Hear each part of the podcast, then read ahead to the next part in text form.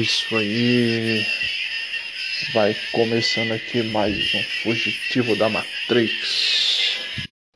Vamos começando aqui mais um episódio do seu podcast maravilhoso. Welcome to the desert of the future. Bem-vindo ao deserto do amanhã. Future não. Era pra me falar tomorrow. Welcome to, desert, to the desert of tomorrow. Bem-vindo ao deserto do amanhã. Vamos lá, vamos a bordo aqui da Nabucodonosor mostrar mais um pouco das regiões exteriores da Matrix para que vocês, meus camaradinhas, meus amigos libertos que foram acordados dos campos da morte da Matrix para conhecer a verdade por trás de toda a ilusão da Matrix. Vamos começando mais esse episódio aqui desse podcast maravilhoso. Nós estamos agora entrando no quarto episódio. Tá prosperando rápido as coisas. É um prazer gravar esse podcast com vocês, meus amigos.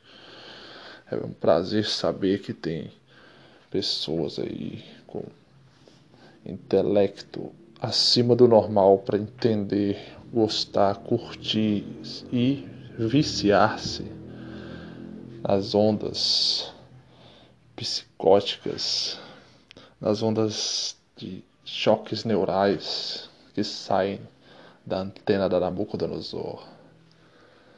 É isso aí, galera. Começar aqui em primeiro lugar, mandando aqui um, um alô aí para primeiro lugar para todos aí que estão ouvindo os episódios da, do meu podcast, todos que têm me agraciado com a sua a sua audiência. E tem me seguido aí no Spotify Quero também mandar um abraço aí pro meu amigo aí, meu grande parceiro aí de podcast aí, do Mal Senso, T-On e a, o grupo Gang. Nossa, ia falar Gang Bang de novo, cara. Gang Money, Gang Money, com Big Bang, Flip e T-On. Esses caras aí que são os sadomasoquistas do hip hop, tô brincando. Eu que quis dar um incrementado aí na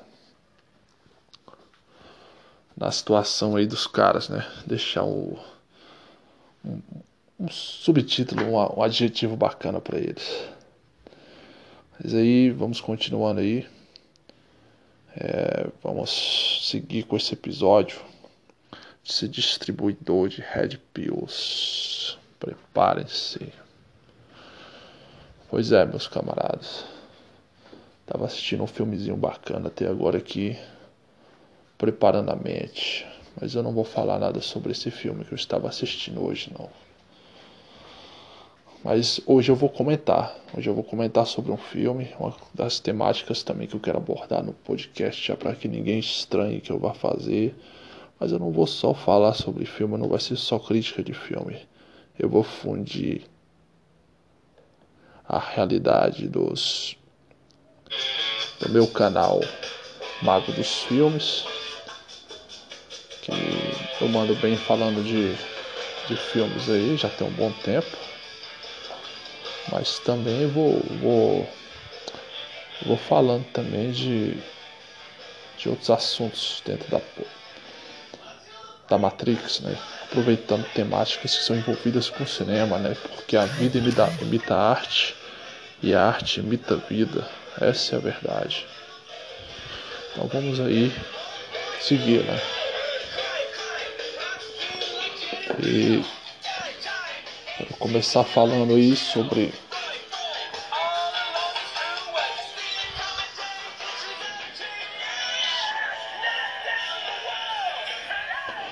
Segui falando sobre, em primeiro lugar, uma temática bacana aí que eu uma temática bacana pra caramba que eu vi aí no. Tava assistindo uma entrevista muito, muito bacana num podcast que eu descobri aí muito, muito legal. Já tinha uns, uns tempos que eu, que eu assisti uns episódios aí, umas entrevistas, que é o Inteligência Limitada. Muito bacana as, as entrevistas, eles escolhem geralmente bons entrevistados interessantes. E bom, o convidado que me interessou aí foi o Regis Tadeu, né? Quero falar sobre um outro cara que foi bem tá bem nessa temática aí de ter sido liberto da Matrix aí, principalmente na questão musical, cultural. O cara de visão, tem uma visão bem red pilada da, da, da vida. Quero indicar aí para vocês essa, esse distribuidor também de Red Pills, tanto quanto eu, que é o Regis Tadeu, crítico musical, de cultura, agregador de cultura, né? O cara fala muitas verdades aí pesadas sobre várias temáticas aí do, do mercado fonográfico brasileiro, mundial. Muita coisa eu descobri aí no, através do canal dele no YouTube aí sobre vários grandes ídolos da música aí.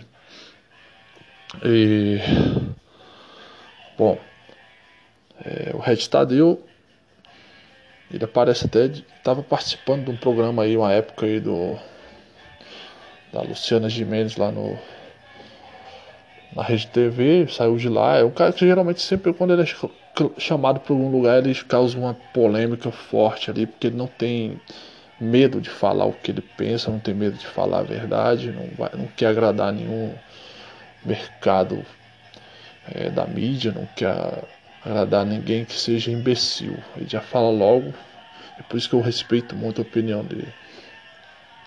É, atualmente parece que tá volta e meia participa do Raul Gil. Já tem muito tempo que eu não assisto TV aberta. Então eu nem sei, sabe? Sei que foi o ano passado que eu vi ele participando do, do Raul Gil. E ali ele fez um papelzinho ali meio que usaram para tentar debochar dele, mas ele não tá nem para isso não. E assim, o Regis tava falando numa entrevista nesse, nesse podcast aí, o Inteligência Limitada. Várias verdades que ele soltou, mas teve uma máxima que ele falou lá que eu, eu achei muito bacana e eu quero discutir essa questão aí. Ele tava falando ali sobre a questão de que a maioria dos, das pessoas famosas, né? elas são muito interpretam papéis diante da, da, das câmeras, né? Muitos. Ele falou uma coisa bem bacana. Ele falou assim que nos muitos anos como repórter, né, jornalista musical e tudo mais, ele percebeu que a grande maioria dos dos como é que fala das pessoas que são boazinhas demais, né? muito uh, politicamente corretos demais, bons meninos demais, desse pessoal famoso, eles geralmente são os caras mais calhordas, mais crápulas, mais merdas, os caras mais bostas possíveis, entendeu? E geralmente aqueles caras que são os, os vilões, os chamados bad guys, bad boys, os caras que são criadores de polêmica, que às vezes falam certas provocações ali, são até mal vistos pela mídia, né? Geralmente esses caras na vida pessoal deles ali fora da das câmeras, eles são pessoas muito agradáveis, pessoas muito gente boa. Ou seja, é o oposto das lentes das câmeras do, do jornalismo, do, do, dos que seguem gente famosa, geralmente mostram uma visão distorcida, né, da realidade. E eu acho que isso é, isso é uma, é uma questão até bacana de salientar, que tem muita gente que eu tenho certeza, eu tenho quase certeza que a maioria das pessoas que seguem aqui o canal, que assistem meus vídeos aqui, não tem, não vivem essa ilusão, né, de acreditar que esses famosos são o que eles eles dizem ser, né? O que aparentemente eles, a gente acha que eles são. Mas na realidade É, eu falo não questão é, de. Não questão de. Como é que fala? Só de cantores, né? Tô falando de, de pessoas famosas em todas as áreas, né? Chamadas celebridades, né?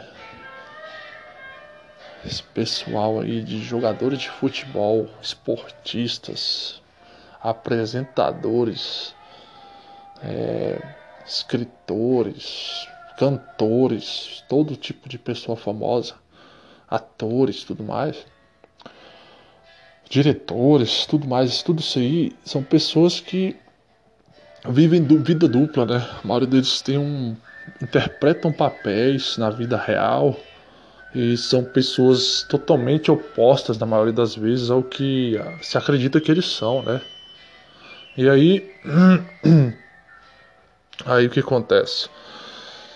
Temos vários relatos aí, vários exemplos disso aí, né? Vamos mais ou menos chegar a umas ideias. Geralmente aquele pessoal que é muito bonzinho, que fica toda hora falando de amor, de vamos viver todos em paz, alegria, isso e aquilo, que é, se desmancha em, em bondade, é, se desmancha em, em amor fraternal para todo mundo e que não sei o que.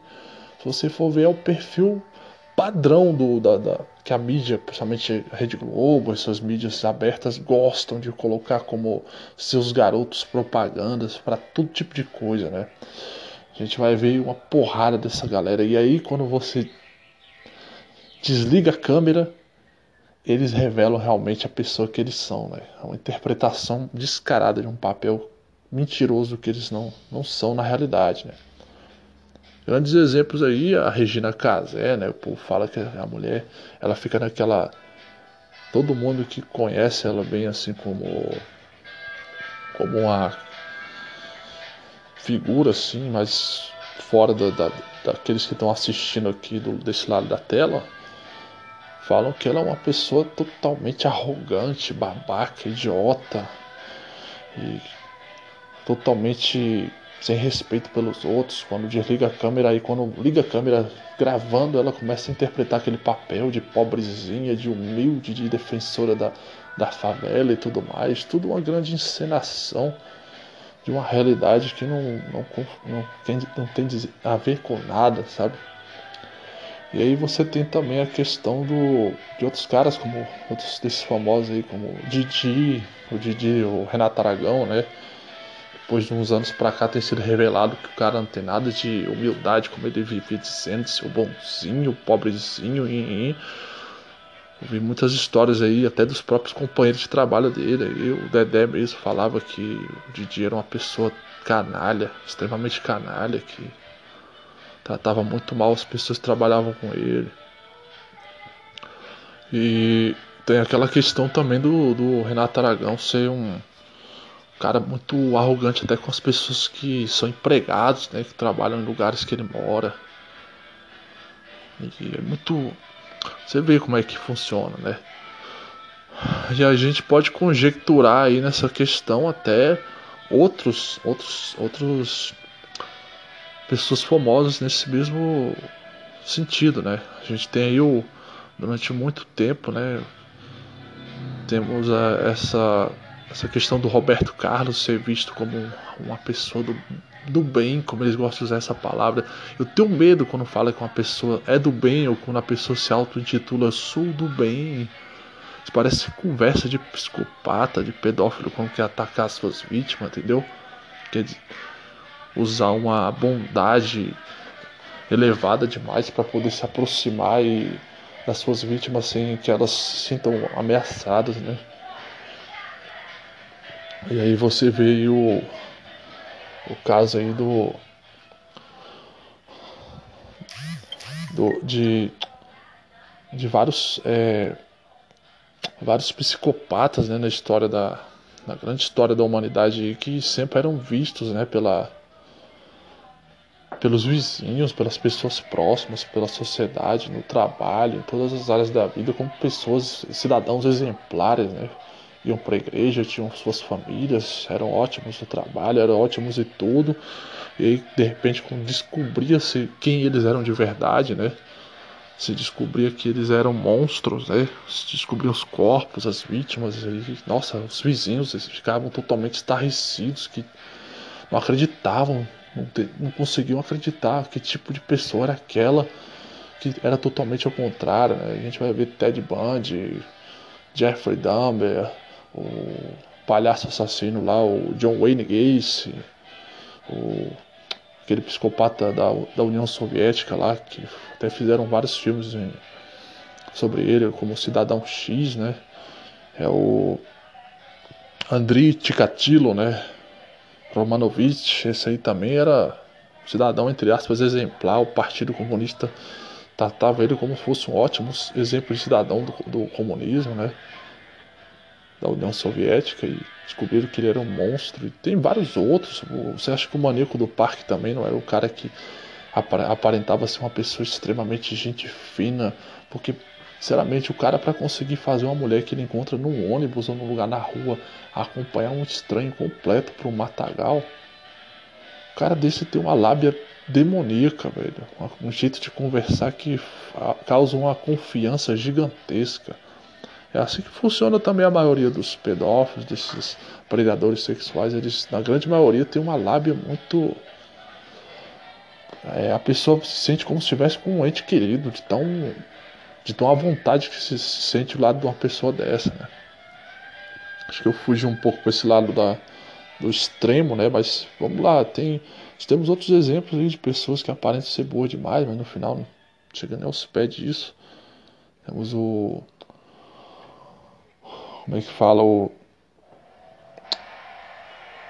Michael Jackson, né? Michael Jackson que era uma pessoa que as pessoas viam ele como fosse praticamente uma criança, de tão inocente, e a gente tem depois a explosão dessas ideias aí do como é que se fala do, do que aconteceu, dos escândalos dele, né? Desses escândalos horríveis aí, não, tô julgando ele se é verdade ou se não é, mas se for, condiz muito com essa pegada de uma pessoa que aparenta ser boa demais. Michael Jackson sempre se, se mostrou ser muito, extremamente bom, inocente demais no meio dos outros, entendeu?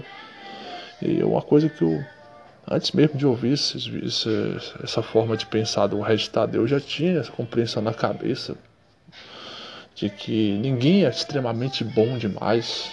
Ninguém é bom demais, ninguém consegue ser extremamente bom assim o tempo todo geralmente uma pessoa que extravasa bondade excessiva assim, ela tá escondendo, ela tá se camuflando ali algo muito sombrio dentro dela.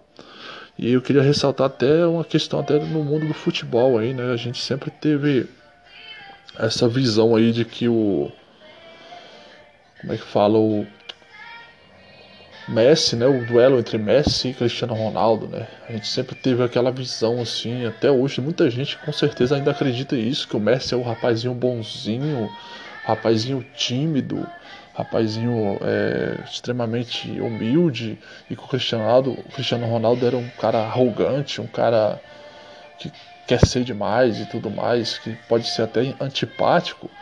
E aí eu vou revelar uma Red Pill que eu já tinha revelado ela aí, né? Que é um guia politicamente incorreto do futebol. Na, verdade, eu vou indicar toda essa série de livros aí do guia politicamente incorreto. Ela é muito boa, é Red Pill para você tomar e, e seu cérebro dá choque, assim, sabe? Curto-circuito se você não se controlar. E essa, essa, essa série é muito boa, essa do, do, do guia politicamente incorreto porque você descobre cada realidade sobre coisas que você jurava de pé junto ali que elas não não eram é, tão não podiam é impossível de ser realidade né?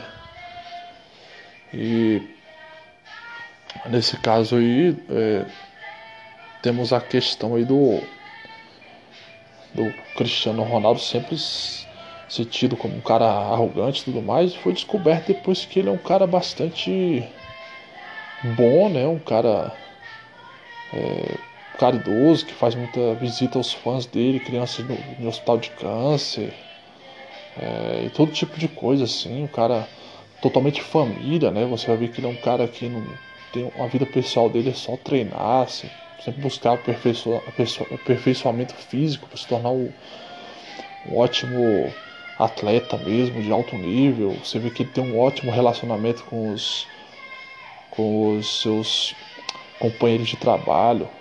Tem uma grande, como é que eu posso dizer, moral com seus colegas de trabalho.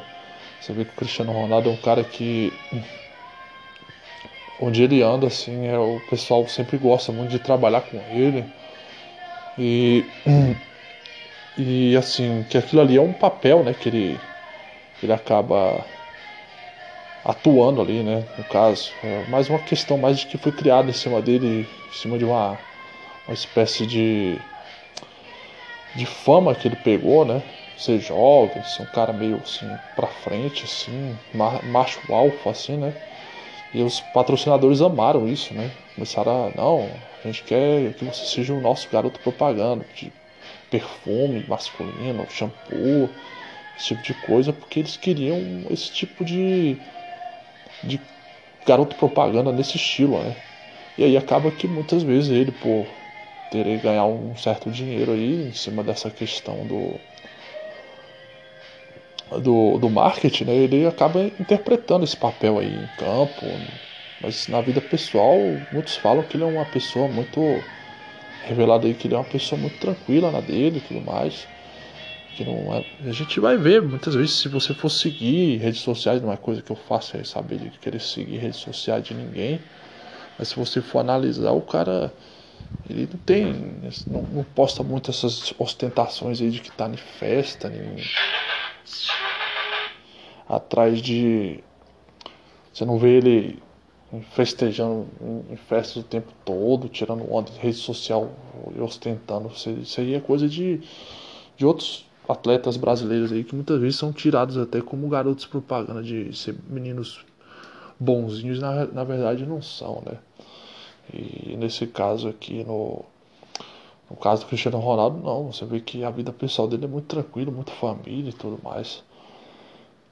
E no caso do, do Messi, né, você já vê que o que acontece é o oposto, né? Ele fica ali tanto naquela questão ali de ser meio que tímido, isso, isso, aquilo, e aí o, o guia politicamente correto do futebol aí, é, e outros repórteres falam que ele é uma pessoa extremamente babaca, sabe? Na, é, quando tá fora das câmeras ali, ele persegue, faz bullying ali, fica fazendo uma espécie de perseguição ali psicológica com pessoas que não vai com a cara dentro do, do time do Barcelona, onde ele joga.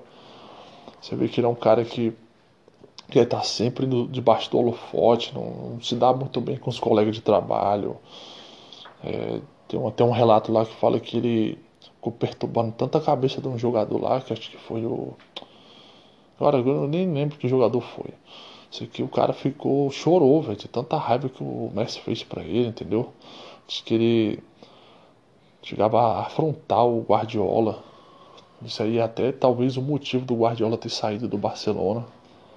Então diz que ele é uma pessoa irritante na vida pessoal. Uma pessoa irritante, que aquilo ali é um papel que ele faz de bom menino para que as pessoas tenham pena dele, não sei, sei lá o que. E aí a gente vê como é que funciona, né? Tem até aquela eterna. É, aquele eterno duelo ali entre o Pelé e, e, e Mané Garrincha, né? Que sempre foi essa questão de se.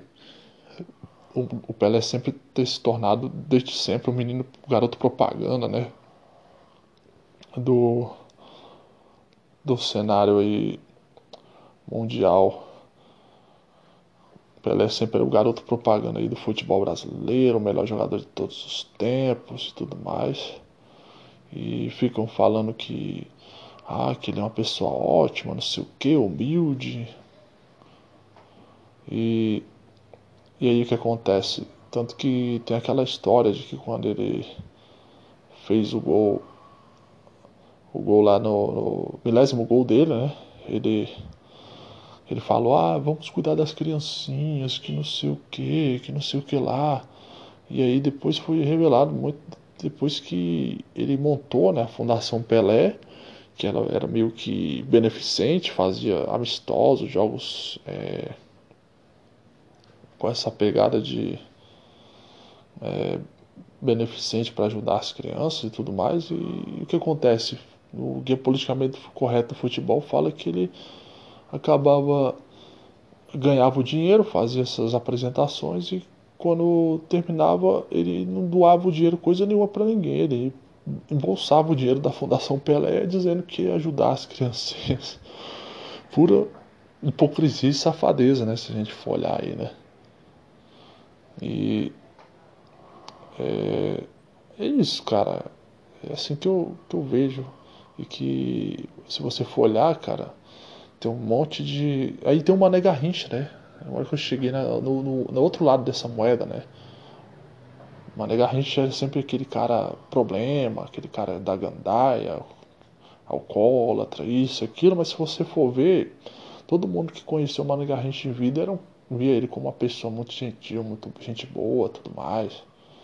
Então você vê como é que funciona essas coisas, né? E aí eu conjecturo aí que várias pessoas que, para a maioria das pessoas, são tidas como pessoas maravilhosas, boas, um doce de pessoas, se você for olhar, são com certeza na, na, na, sua vida pessoal fora das câmeras devem ser umas pessoas horríveis, né, cara? Tanto de atorzinho da Globo aí que fica dando uma de ah, eu sou eu não sei o que, não sei o que lá, vamos ajudar, vamos ser bom para todo mundo, amor, tu vai ver. Uma porrada de escândalo que aparece de um ou outro desses aí envolvido com coisa barra pesada, com briga de casa, agressão, é, todo tipo de humilhando as pessoas, né, que seriam para se talvez até os fãs deles aí em lugares públicos, você vê volta e meia esses escândalos, é, então você já tira por aí, né? Tem a questão do, eu acho que eu creio que aquele, aquele Bon, Bonovox, cara, não tem não sei de nada dele de errado assim da vida dele pessoal, mas eu vejo assim pelo fato de ele sempre ficar naquela coisa, já tem um bom tempo numa militância enorme de ah, vamos ser bom, vamos ajudar, garoto propaganda da, da, da ONU, essas coisas. Sinceramente, eu acho que esse bicho tem, deve ter algum podre escondido por trás dele, porque ninguém é bom demais o tempo todo, cara. Ninguém. E eu até me arrisco a conjecturar que o, o Papa aí, o Papa pop do momento aí, o o Francisco, né? Ele, nossa, ninguém é bom demais daquele jeito, não. Ele é bonzinho para todo mundo, quer defender tá, o ecumenismo, é, os muçulmanos, isso, aquilo, os homossexuais. Rapaz, ele não consegue ter uma posição, sabe? Que ele bate ali e fala: Não, eu sou, eu tenho uma posição, não. Ele tá querendo agradar todo mundo, entendeu? Uma coisa aprendi que o brasileiro já devia ter aprendido isso há muito tempo, né? Que quem tenta agradar todo mundo é político em época de eleição, né? Então eu penso que aquele Papa ali, Francisco, deve ser uma pessoa que por trás das câmeras deve ter muito podre escondido ali, sinceramente. Deve ser uma pessoa que eu não consigo nem imaginar como é que ele deve ser na, na vida real dele, assim. E eu tiro até aquele Obama que, sinceramente, eu tenho um pé atrás com essas pessoas que todo mundo fala bem da pessoa e que você nunca vê, tipo, uma posição ferrenha do cara assim, uma questão ali que alguém não goste dele. E aí eu vejo que o Obama ali, cara, sinceramente, eu acho que ele deve ser uma pessoa totalmente diferente na vida na vida pessoal dele. Eu acho que ele deve ser uma pessoa que deve ser carrasca, alguma coisa assim na vida pessoal dele, sabe? É que nesse Joe Biden aí, vamos falar do Joe, John Biden aí, né? John Biden, o, esse camarada ele foi eleito, né, como, ah, eu sou um cara que tô a favor dos latinos, a favor disso, a favor daquilo, das minorias, não sei o que. Eu já ouvi umas histórias aí, umas notícias escondidas aí da através da Matrix, umas Red Pills aí, que esse cara é tenebroso, que tem podre assim, escondido, que dá medo, sabe? Eu vi umas histórias, umas sugestões que ele é um cara que é pedófilo, não tenho como provar isso, mas eu vi umas historinhas aí tenebrosas dele. Eu prefiro acreditar do que eu acreditar que ele é uma pessoa boa demais, depois eu, eu vi uma história assim, ah, descobri um escândalo. Não, meu amigo. ele tem uma cara de ser, querer ser bonzinho demais, cara. Tanto que aquelas promessas que ele falava assim de ah, vamos ajudar o, os imigrantes, ele tá, não tá fazendo nada disso nesse momento aí, pelo, pelo que eu ouvi dizer. Então é isso, né? E, ah, e aí acontece que aqueles caras ali que são geralmente mais crenqueiros, sei o que, na, na, diante das câmeras, você vai descobrir o cara tem praticamente inimizade com ninguém, uma pessoa boa, bacana. Negócio que a mídia gosta de deturpar muitas coisas, né? Às vezes tem uma pessoa que simplesmente só fala o que pensa ali e a mídia transforma um, uma. Como é que se fala? Um cisco no, numa verdadeira cegueira, né? E é muito tenebroso isso que acontece no, na mídia, a forma como deturpam a, a realidade das coisas. É por isso que eu não, não vou, vou, falar que eu estou aqui fazendo politicagem nem nada, mas eu de uns anos para cá eu percebi que a gente fica indo muito pela conversinha que a mídia faz de certos políticos, que eles são ah, eles são bonzinhos, defende isso, defende aquilo. A gente for ver, o cara é um verdadeiro de um canalha, né, por trás, que nem o falar do Lula aí, né? O Lula, todo mundo tinha ele como o pai do Brasil, o cara bonzinho, não sei o que, não sei o que, começou a descobrir tanta podridão ali por trás dele. E eu digo assim, nem só pelas questões de malandragem que ele faz. Eu já ouvi, volta e meia, libera um vídeo dele que gravam na hora que ele tá falando sem saber que tá sendo gravado. O bicho é muito arrogante, muito. É uma pessoa totalmente sem respeito pelas pessoas, fala das pessoas assim, como se elas fossem só um objeto para alcançar um alvo, entendeu? Ele é muito ceboso, sabe? Pelo que eu vejo assim, falar do, nos vídeos que gravam ele sem assim, perceber que está sendo gravado. Que nem eu imagino que aquela Marina Silva também deve ser uma pessoa nojenta, sabe? Uma pessoa. Sinceramente, eu não tô aqui difamando ninguém, mas eu tô falando que a gente pensa que as pessoas são assim pelo fato de quererem mostrar que são boazinhas demais. É por isso que eu não, não levo tão a pé da letra essas, essa cruzada que estão fazendo o tempo todo contra o Jair Bolsonaro aí. Porque assim, uma coisa eu aprendi que se você fala a verdade te transforma num demônio, né? E assim, eu não tô defendendo ou tomando posição ao lado do Bolsonaro, deixando de botar, mas assim, uma coisa que eu fez com que eu apoiasse ali o, o Bolsonaro nessa última eleição aí que teve foi porque ele era diferente dos outros, que ficava toda hora tentando fazer um papel ali, falar coisas bonitinhas que estão escritas no papel, vir com o politiquês, aquela língua toda enrolada para tentar te levar na conversa, e que ele era muito direto, falava o que pensava mesmo e falava o que vinha na cabeça. Eu falei, meu amigo, tem um monte que é diferente dele. Eu vou dar uma chance para esse cara porque pelo menos ele não fica interpretando um papelzinho besta e ceboso que nem a maioria dos outros. Pois é. Agora, é, continuando esse episódio aqui, com a cabeça temática, quero falar sobre falar sobre um filme, né? Coisa que eu vou fazer volta e meia aí no nesse podcast. Não digo todos os episódios eu vou abordar a temática do de uma crítica cinematográfica, mas um, um ou outro eu vou, vou tocar nesse assunto aí. Uma espécie de. Descontrair, né? Eu gosto muito de filme, sempre gostei. E a primeira tentativa de criar uma coisa perto do podcast que eu fiz foi criar o Mago dos Filmes, que é um grupo, né? Eu trato desses assuntos. Eu vou trazer isso também para o podcast aqui, esse momento mago dos filmes. Pois é, aí o filme que inaugura, o primeiro filme que eu vou fazer uma crítica nesse podcast, esse é um filme que ele aparentemente não tem nada demais, né? Filme bem blockbuster, bem trash na realidade, bem trecheira. Filme chamado Piranha. filme de 2010 aí, Piranha. É uma refilmagem meio que. Só que bem diferente do clássico de 78, né? Do.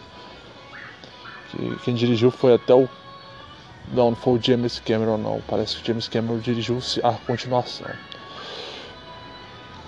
É, esse Piranha é um filme que é bem apelativo, né?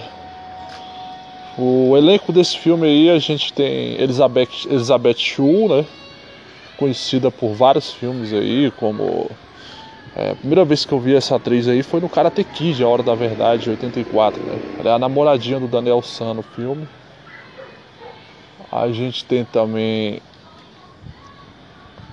a, além da, da, da Elizabeth Shue, não, desse filme ela, outros filmes que eu vi ela foi o aclamadíssimo de 95 Despedida em Las Vegas, né, que ela faz o papel lá bem importante da, da prostituta.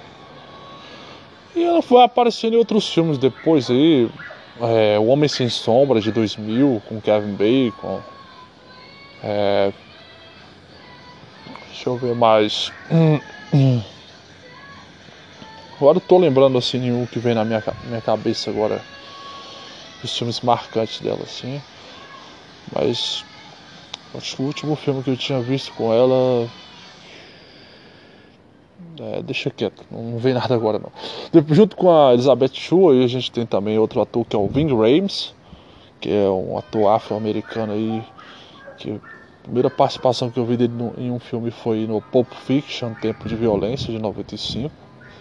Mas ele ficou mais marcado a carreira dele pela participação dele constante na grande franquia Missão Impossível. Ele já aparece, ele fez o papel do Luther, né? Parceiro do, do Ethan Hunt lá no essa franquia Missão Impossível. Ele aparece desde o primeiro filme, Missão Impossível 1 de 96, aparece com um papel de maior importância já no, no Missão Impossível 2 de 2000. Depois ele continua aí em 2006 no Missão Impossível 3, Missão Impossível Protocolo Fantasma de 2011 também ele, ele participa. Ele dá uma sumida do Missão Impossível Nação Secreta, ele aparece rapidinho, uma pequena participação. E ele retorna de novo no, no último Missão Impossível aí de 2018, que é o Missão Impossível é, Operação Fallout, né? Eu vi ele em outros filmes também. É, tem um filme meio de gangsta lá que eu vi ele participando, só que eu não sei se o filme. Parece que era O Mafioso o nome desse filme, que ele tem um papel principal no filme. E. Fora isso aí, nada relevante assim pra carreira dele não. Pelo menos que esteja tão marcado na memória. Outros atores aí. É, Sim, tem um outro ator nesse filme Piranha aí que eu não tô lembrando do nome dele agora, que é o carinha que lá que faz o Joe e as Baratas, né? Acho que é o papel mais importante da carreira desse camarada. Ele fez também Pânico 2, só que eu não tô lembrando agora o nome desse ator não. E e uma porrada de porn stars, velho. Esse filme ficou marcado para a maioria das pessoas como um filme que deu oportunidades para as porn stars mostrarem nudez fora de filmes pornô. Tem a tal da Diana Michaels aí, que a mulher é comida pela metade praticamente pelas piranhas. Tem a outra lourinha lá, que é a Riley Steele, parece. Cara, você deve estar pensando, o cara conhece mais o nome das atrizes pornô de cor do que da, dos atores convencionais. Cara, e o pior é que eu me libertei desse vício, graças a Deus, há um bom tempo, mas eu ainda tenho gravado no meu HD alguns nomes aí sem querer. Não é nem porque eu procurei pesquisei, não. E só, assim, os outros atores do, do filme, a maioria são atores com pouco. ou gente que tava fazendo seus primeiros filmes, gente que não tem muito. não é muito conhecida. É, esse filme aí, cara, tem tudo que um filme desse tipo de, de, de, de, temática tem que ter, cara. Tem gente que vai criticar esse filme, ah, esse filme é superficial, é uma história meio pé, sem pé nem cabeça de um monte de piranha devorando pessoas. Cara, filme de ataque animal é isso aí, cara. É umas pessoas, na maioria das vezes burras, jovens. O, o filme de ataque animal é uma, um subgênero do terror que é o, o, equivalente a um slasher, que ao invés de vocês ser pro, jovens serem mortos por, por um assassino serial humano, eles são perseguidos e mortos por um assassino animal. Essa é a temática um filme de ataque animal. É um filme de. é um slash com animais. E nesse filme aí, no caso, é o padrão desse tipo de filme. São vários jovens querendo usar drogas, beber coisa do tipo, sendo que nem isso nem sempre é uma lógica nesse tipo de filme. E que são mortos ali em uma situação de risco por algum animal faminto, insano, que adora comer carne humana. Geralmente sempre é assim. E o filme Piranha, a premissa dele é o seguinte: acontece um terremoto numa região ali que fica na beira de um lago, uma lagoa grandona daquelas que o povo, os americanos ali no verão aproveitam para usar como se fosse a praia, fazendo ali seus festivais de verão ali. Jovens que gostam de usar drogas e beber bastante. A esses jovens que gostam de se embriagar e fornicar e todo tipo de sacanagem vão para a beira do lago curtir o verão. Só que nesse verão em especial, o nome do lugar é até acho que é Lago Vitória, Vitória Canyon Dora Canyon, quer dizer, né? E aí, nesse, nesse lugar aí temos um, um terremoto que acontece de repente e pelo que o filme mostra que tem um, um lugar que é uma espécie de lago subterrâneo que ficou embaixo do, do desse lago Vitória e que ficou separado por uma grande camada de rocha de pedra que separava esse lago subterrâneo desse lago é, está na superfície. E o, o, terremoto fez uma fenda que abriu essa ligação entre o lago subterrâneo e o, e o lago superficial, o lago Vitória. E aí tinha coisas que viviam nesse, nessas regiões abissais aí, né? Que eram essas piranhas gigantescas aí, totalmente esquisitas, com mais ou menos uns quase um metro de, de, de comprimento famintas monstruosas, né? E essas piranhas aí, elas começam a atacar, né? Os banhistas ali desse lago. Daí pra frente não tem nem muito o que se explicar, né? Tem a premissa do, do da, da xerifa, né? Que é a Elizabeth Shue, que ela é meio. Tem esse filho dela que se mete em confusões com um camaradinha lá que é esse ator que fez o Joey as Baratas aí, que é uma espécie de diretor de filmes pornô. e que ele começa a, a, a listar moças, entre aspas, para para ir para o lago, fazer cenas de sacanagem no lago, no barco. E dali para frente a loucura começa, né? As piranhas começam a atacar todo mundo que se mexe nessas confusões. Esse filme você tem nudez o tempo todo e não é só nudez, como a maioria das pessoas está acostumada a ver, que é só tipo nudez é, não muito reveladora, aí é nudez mesmo extremamente explícita mesmo, justamente o fato do diretor ter contratado pornstars foi por esse motivo, para poder é, mostrar nudez, porque sinceramente, atrizes hoje em dia é, que teriam vontade mesmo de mostrar nudez completa, assim como esse filme mostra, só pornstars mesmo. Não, não existe tantas atrizes dispostas a mostrar total nudez como essas mostraram. E aí tem cenas. Esse filme combina muito bem o humor negro com cenas de carnificina monstruosa, né? Não tem senhores, efeitos especiais maravilhosos, mas. Bom, mas é bacana, o filme é bacana, é um divertimento bacana pra você assistir, rir pra caramba, ficar meio, oh, nossa, tão, as piranhas são foda, estão devorando tudo. E tem o,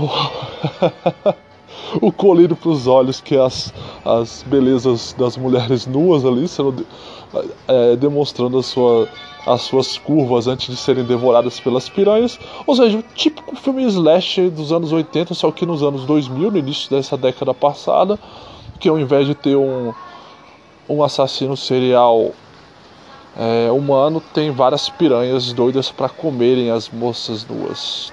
Parece até sacanagem falar isso, mas elas estavam comendo todo mundo mesmo ali.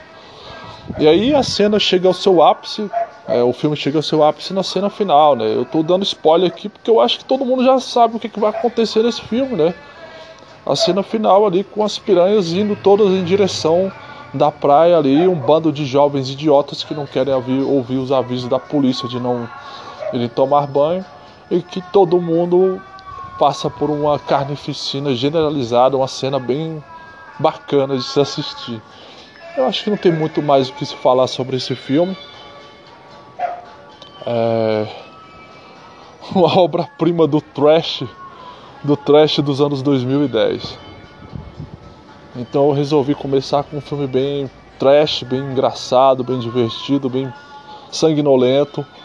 A minha crítica é, de filmes é, do, do, do bloco, desse bloco mago dos filmes.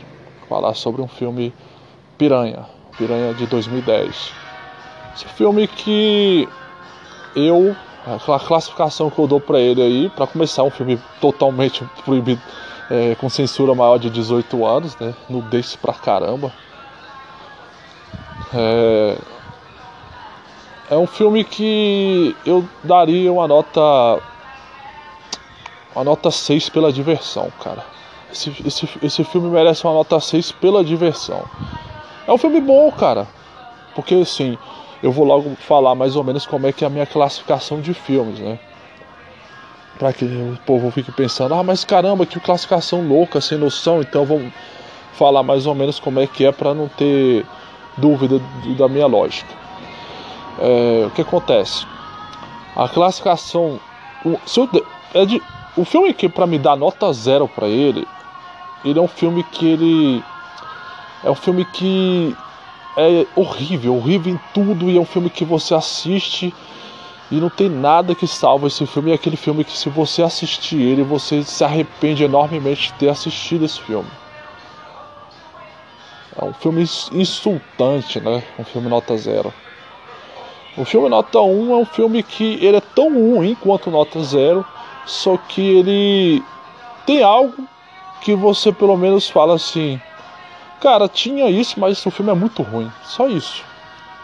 O filme que eu daria nota 2, que seria o equivalente a um filme meia estrela que eu daria, meia estrela, nota 2, é um filme muito fraco, cara. É um filme muito fraco, um filme que você assiste, mas você fica, nossa, que roteiro horrível, que atuações medíocres. Tem algum outro ponto que faz você querer assistir, mas o filme é fraquíssimo, dá sono, é um filme que dá sono. De tão ruim que é, você fica, ah caramba, eu vou virar pro lado e vou dormir, eu tô perdendo o tempo da minha vida com essa porcaria. O filme Nota 3 seria um filme que eu considero é, que é o equivalente a um filme uma estrela, né? Filme Nota 3 é o filme Decepção, é chamado de filme Decepção. É aquele filme que você se empolga. Caramba, esse filme vai ser bom, não sei o que. Tem um, elenco que às vezes você acha que, caramba, esse filme vai ser bacana. Tem uns, esses caras aí no filme, tem fulano de tal, tem fulano de tal. Aparentemente parece que o filme vai ser bom. Você vai com a, a boca cheia d'água para assistir e de repente você tem uma decepção medonha. O filme muitas vezes vai ter até um efeito especial bom, às vezes, uma fotografia, uma premissa que vai te iludir que o filme aparentemente é bom, mas aparentemente é bom, mas quando você vai ver as atuações são um fracasso, tem coisas insultantes no filme assim, que parecem um tapa na sua cara. Então, o filme nota 3 é um filme armadilha. Você cai dentro da armadilha e já era. Você fica com raiva. O filme nota 3 você assiste e fica com raiva do, do filme, do cara que fez o filme. Filme nota 4 é o filme que seria classificado por mim, por mim como uma estrela e meia. O filme Nota 4 é um filme considerado regular. É um filme que se assiste e fala, caramba, não é bom, mas também não é ruim. Dá para assistir, mas nossa, ficou faltando alguma coisa aí. Tem umas coisas que, sei lá, não dá para engolir. Você fica assim, você não consegue ter raiva do filme, mas você também fica assim. É, tá bom, tudo bem, regular. Não, não fede nem cheiro o, o, filme, o filme nota 4, né? Aí depois vem o filme nota 5. Chegamos à metade, né? Ao, ao, ao filme que é a metade dessa classificação, né? O filme nota 5 é um filme de duas estrelas, né? O filme nota 5 seria o equivalente a um. Eu classificaria ele como um filme bacaninha. É um filme bacaninha. Fala assim, e aí, gostou? É bacaninha. Você dá tipo um joinha assim, faz uma cara de. É bacaninha. É aquele típico filme que você tá numa tarde do, de domingo, ou de final de semana, ou de feriado, tipo, ah, eu só queria ver uma coisa para me ficar distraindo e. Porque não tenho nada para me fazer, entendeu? Só para passar o tempo. E aí, às vezes, aquele filme que vem um chegado seu, um amigo seu na tua casa te visitar na tarde de domingo ou no final de semana, e você quer, tipo, ter algo para vocês fazerem e, e conversarem enquanto tá assistindo, sem ser algo que agrida. Então, o filme bacaninha, o filme Nota 5 é isso. É um filme que ele é um passatempo despretensioso, né? Você não se empolga demais, você não não tem que se preocupar com o diálogo, com prestar muita atenção com nada. Você só fica ali, senta e, e, e espera acabar, entendeu? E você até dá alguma risada ou outra, se diverte com alguma coisa. Depois disso aí a gente já passou essa, essa, esse limite da metade para baixo, né? A gente já vai começar a subir, aí é que começa a aparecer os filmes que já pelo menos você já se empolga um pouco mais, né? E é o filme nota 6. O filme nota 6, que é a nota que eu acabei de dar pro filme Piranha, é um filme que é duas estrelas e meia. Esse filme é um filme bom. É um filme que você diz, esse filme é bom. Mas não passa disso. Você tipo só fala que ele é bom. Você tipo não fala, nossa, nem nada. É um filme bom. É o, é o equivalente ao, à classificação anterior, que é um filme que é um passatempo despretensioso, mas que você se diverte muito mais. Você chega a falar, não, esse filme é bom. Ele até te empolga um pouco ali, tipo, por alguma coisa estética, alguma alguma coisa que até te faz rir mais, entendeu? Depois disso aí veio um filme nota 7. O filme nota 7 é um filme 3 estrelas. O filme nota 7 é um filme muito bom. Você fala, esse filme é muito bom. Geralmente eu classifico o filme nota 7, o filme 3 estrelas, como um filme que é um filme que é o oposto do nota 3, totalmente. Tipo, o outro lado da moeda do filme nota 3. Ao invés de ele ser uma decepção, ele é uma, uma surpresa, é um filme que te surpreende. Porque você.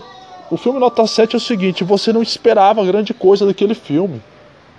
Ao contrário do Nota 3, que é um filme que você até esperava alguma coisa e o filme te dá um burro, um tapa na cara, é uma, é uma safadeza de tão decepcionante que é.